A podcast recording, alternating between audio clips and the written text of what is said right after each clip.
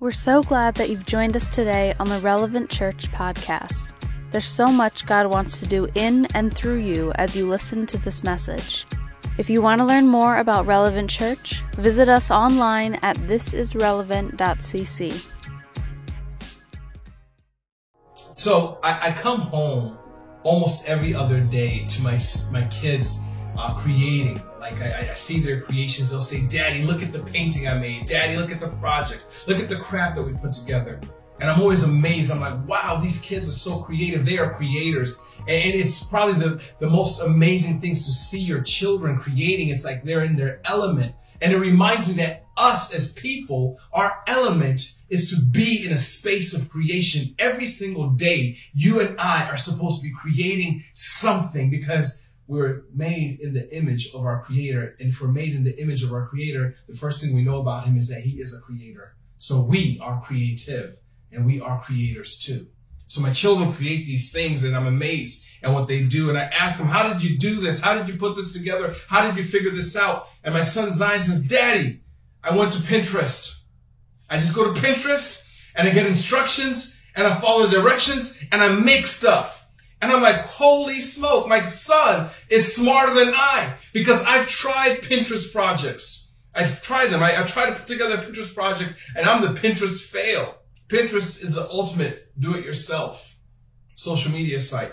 And we as a people are so obsessed with do-it-yourself. We want to do it ourselves. We want to do it, do it, do it, do it. Uh, you've got YouTube influencers, Instagram influencers who are all about do it yourself. You've got TV channels, TV shows. We follow all these different things on do it yourself. We've got big box stores like Home Depot, Lowe's, Michael's. You can go down the line and just name after name of all these places that are designed to help you do it yourself. And it starts early. It starts early. We cultivate the, the validating of people in their doing and not in their being from a very early age. It starts early. My son's first three word sentence was, I did it. My lastborn's first three word sentence was also, I did it. Why? Because I praise them and my, my wife praises them for doing stuff. We don't praise them for just being. We don't praise them for just being. And so all of a sudden our self-worth and our validation and our place in this world is based on our doing. What I do and what I don't do becomes how we identify ourselves. And the question becomes this. question is this. How many of you who are parents will claim ownership of your children based on the chores that they perform? You wash the dishes. You're my son. You, you, you, you, you made your bed. You're my child. You did all these things and, and, and what they do all of a sudden is what makes you feel as if they're connected to you. We, we don't do that. We don't do that because it's not about what they do that makes them special to us. It's who they be that makes us love them and cherish them and embrace them and, and, and, and hope for them. It's their being, but we praise them not because of their being. We praise them because of their doing. My son Jazz, my third born, is, is in the, in, he's, he's, he's right before the threshold of being praised for what he does. He loves himself. He'll run up and down and just say, I love being me. I love being jazzy. He calls himself, he says he's a jazzy. He does not even say that he's, he's a little boy or, or, or does not identify by the things that he does. He just says, I'm a jazzy. The other day I said, I said to Jazzy, I was like, Jazzy, I love you. He said, yes, you do. You do. I was like, wow, this guy is so so self-confident. He really is into his own zone. I was like, Jazzy, you're the best. He's like, yes, I am. And he turns to me and says, son, he says, daddy, I know you love me. And, and it's like his natural state is a state of him being completely comfortable on, on, on, on who he is and not being validated by what he does. He knows that no matter what, I am his daddy. He is my jazzy. He is my son and he inherits everything that he has in life. His food, his bed that he sleeps in is part of his inheritance. He just has to be and he'll experience a life of provision, protection, and love just because of who he bees. My son Zion the other day comes up to me. He's like, he, he says to me, Daddy, I want to know all about, about all the stuff that we own. I was like, uh, we have a house, we have some cars, we have we have this, we have uh, some other houses, other properties elsewhere. He's like, Daddy, I want to know how much money we have. And I'm like, son, why do you want to know how much money we have? I said, I need to know all of it. He's like, I'm like, why do you need to know this? He says, I need to know how much is mine. And I'm like, how much of my stuff is yours? He's like, he said, you told me that all the stuff that belongs to you belongs to me too. And So I'm like, you're right. So I said, I tell him like, we have all this stuff and it's all yours. And so he says to me, he says, Daddy, if, if it's all mine, then how come I have to ask you permission? I was like, we'll talk about that when you're a little bit older. But he understands that everything that we have in our household, in my life, everything that, that makes me who I am is given to him as an inheritance. And for parents, those of you who have kids, I want to say this to you. As I learn, as I, as I study, as I research, you'll get more out of your children when you associate and you connect their behavior to their being versus connecting their behavior to your approval. God created us to be human beings, not human doings. He wants us to be, he wants us to literally be that which does, not be doing in order to become. He wants us to be that which does. Not to do in order to get, not to do in order to be. So I want to read this verse to you, and it might come off a little strange, but I want you to hang with me and, and, and get the full essence and heartbeat of what God's trying to teach us in Mark chapter 10, verse 17. And it goes like this.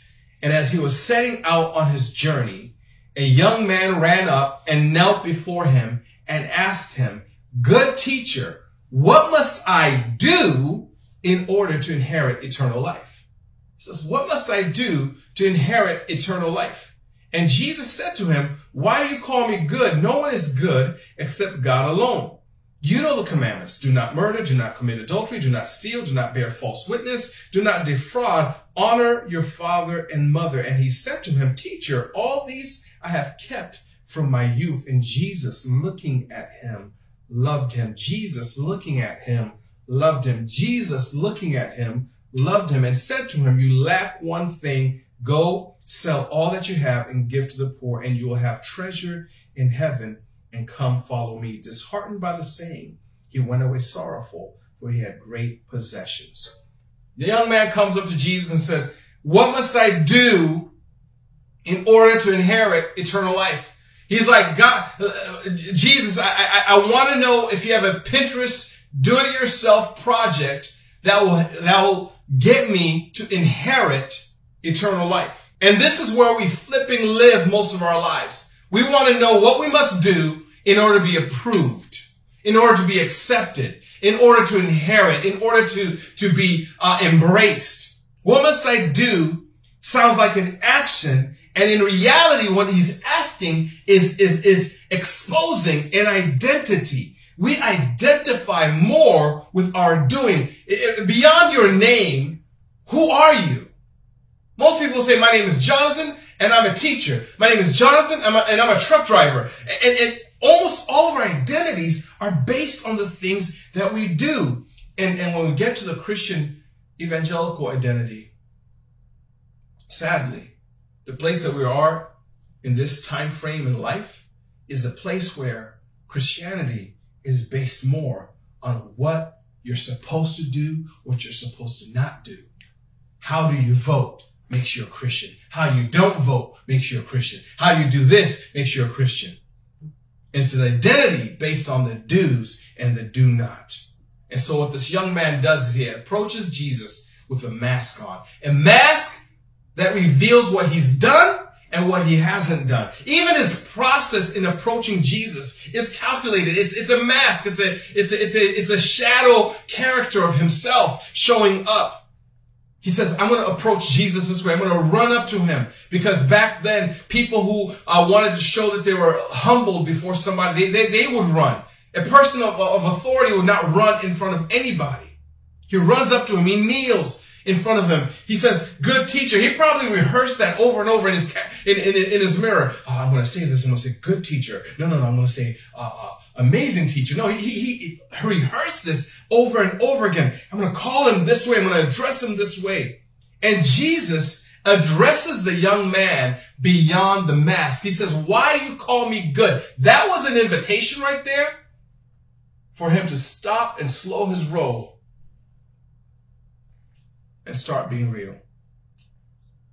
That was an invitation to say, take off the mask. Let's just be real. I want to, I want to see you. I want to know you. I don't want to know you based on what you've done and what you haven't done. But okay, since you're approaching me with all these, all this doing and all these things that you're doing, let's address how you're doing. You know the commandments. Do not murder. Do not commit adultery. And he goes down listing all these things. And he adds one in there that's not actually showing up in the Ten Commandments. It says, do not defraud because the way that the young man approached Jesus was a fraud. It was a fraud. He came up there calculated, trying to defraud Jesus by his mask and his doings. Says, you know the commandments. How are you doing with your commandments? By the way, those of you who are watching, how are you doing with the commandments? How are you doing? If we were to base the authenticity of your faith and to approve you as a believer, as a Christian, based on your doing, how are you doing? You know the commandments. How have you fared with the commandments? Oftentimes we find ourselves suffering because we suck at keeping up with our doings and our don't doings. And you become a member of the church of the do nots, the church of the do's. The church of the do nots and the church of the do's. If you do, do not do this. If you do not do that, then you are accepted. Then you are good. And the life that you live, trying to live in faith is a life that's based on what you do. You want to know, you want to know why most people don't take faith seriously? It's because we say we want to do this, but we don't do the, th- the thing that we say we're going to do.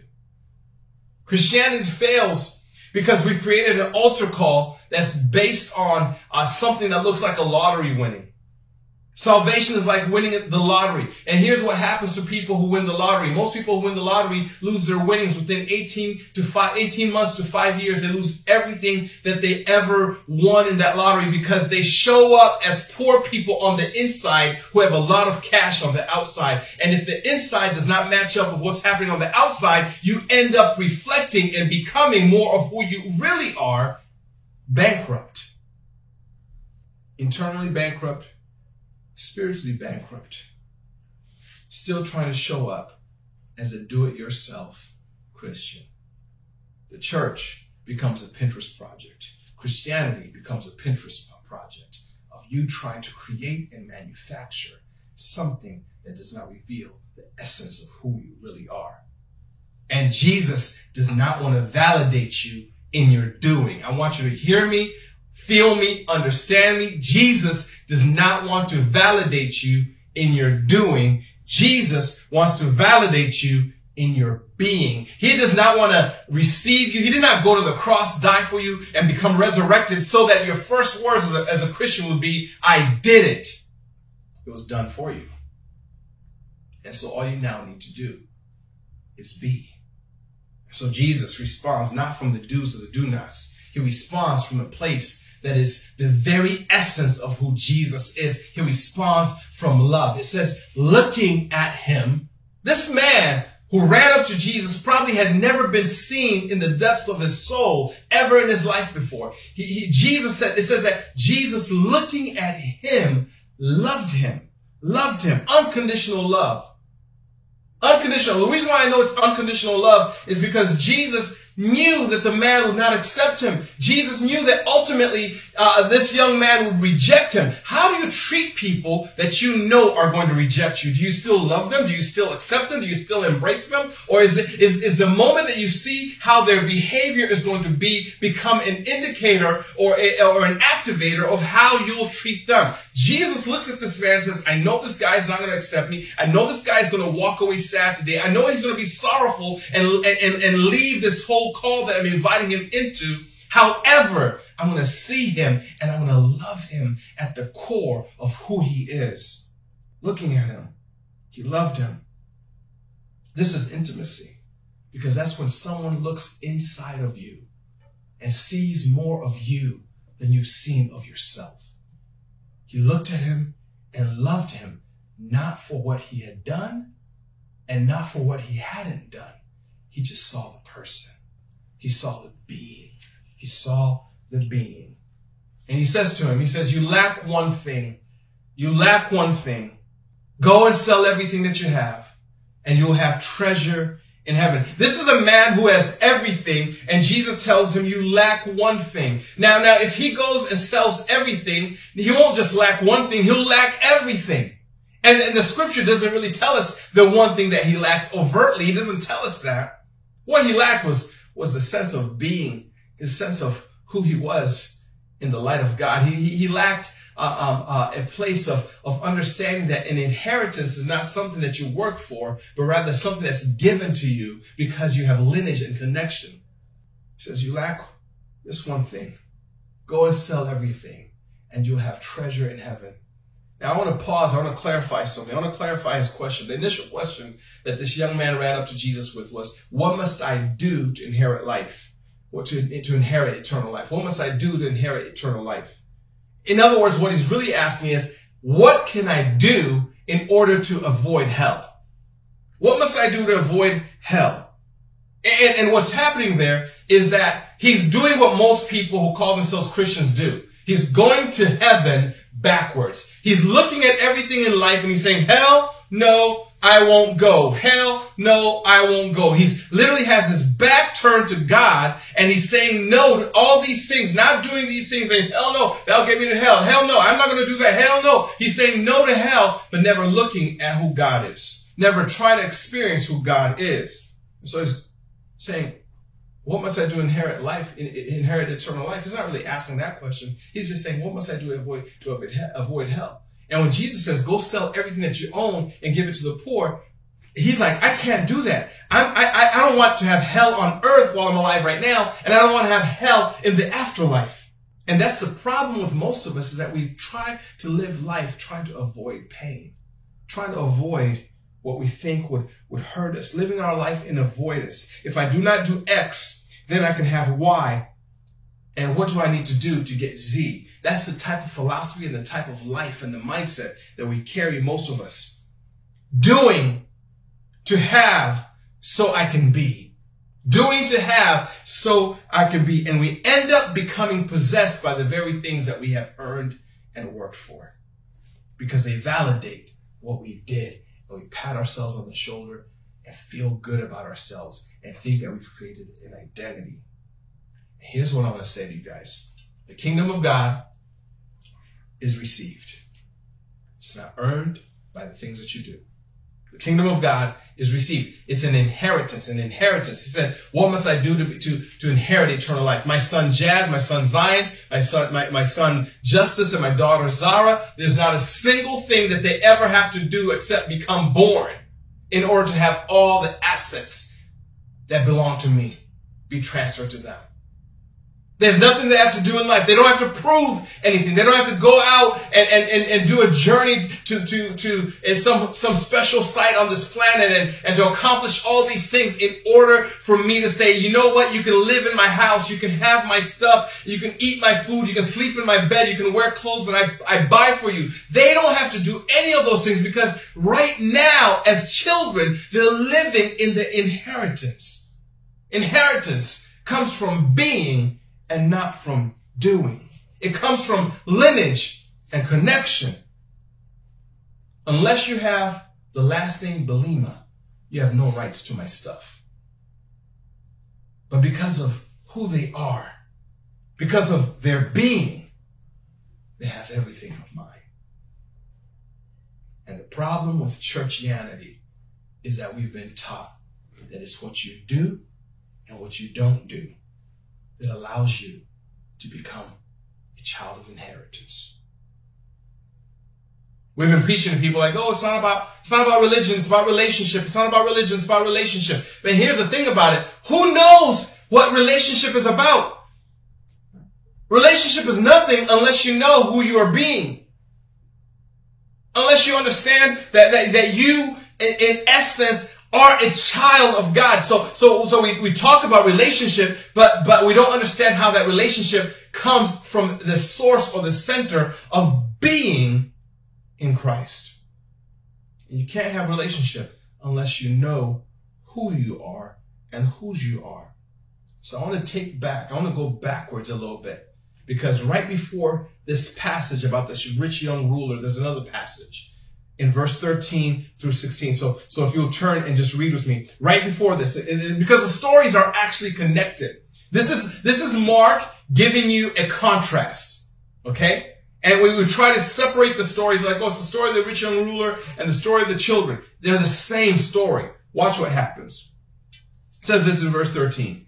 And they were bringing children to him that he might touch them. And the disciples rebuked them. And when they saw, when Jesus saw it, he was indignant and said to them, let the children come to me. Do not hinder them, for such belongs the kingdom of God. Truly I say to you, whoever does not receive, whoever does not receive the kingdom of God like a child shall not enter it. And he took them in his arms and blessed them, laying his hands on them. Let me say this to you. Children do not ascribe their value from what they do. They can't do anything. The reason why the disciples were like, no, no, send the kids away, send the kids away, was simply because the kids that they were bringing to Jesus could not give an offering. They could not help clean up. They could not help set up. They could not add anything. They could not add any value to Jesus' ministry. And because they could not add any type of value in their doing, they were useless to the disciples because the disciples were grown adults who only validated their children based on what they did and validated themselves based on what they did. And they see these kids who all they do is just be in their natural state. And they're like, send them away because they can't do anything for Jesus. Their value is only in their being. My son Jazz knows. He's my son. There's nothing he has to do in order for me to accept him. And that's what Jesus says. He says, such belongs the kingdom of God. They will receive the kingdom of God. Why? Because they don't have to do anything for it. They just be. It belongs. But you can't belong unless you understand your being. Not knowing that you have it will keep you from receiving it. So here's the gospel. Here's the gospel. What you could not do, Jesus does. And he did. What you did do, Jesus becomes and pays the penalty for. And he says, Receive me. He doesn't say, Do this for me. Do me a favor, and then I'll accept you. He just says, Receive me. And as you receive him, you enter into a state of being like a child. And you receive the inheritance. The kingdom of God is not a paycheck for your good work. The kingdom of God is not a reward for what you did. It is an inheritance for who you are.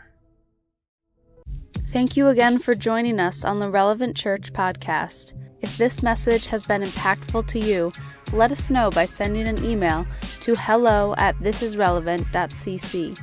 If God is impacting your life through this ministry, join us in reaching others by investing at giving.thisisrelevant.cc. Don't forget to subscribe to our podcast for more messages like this one.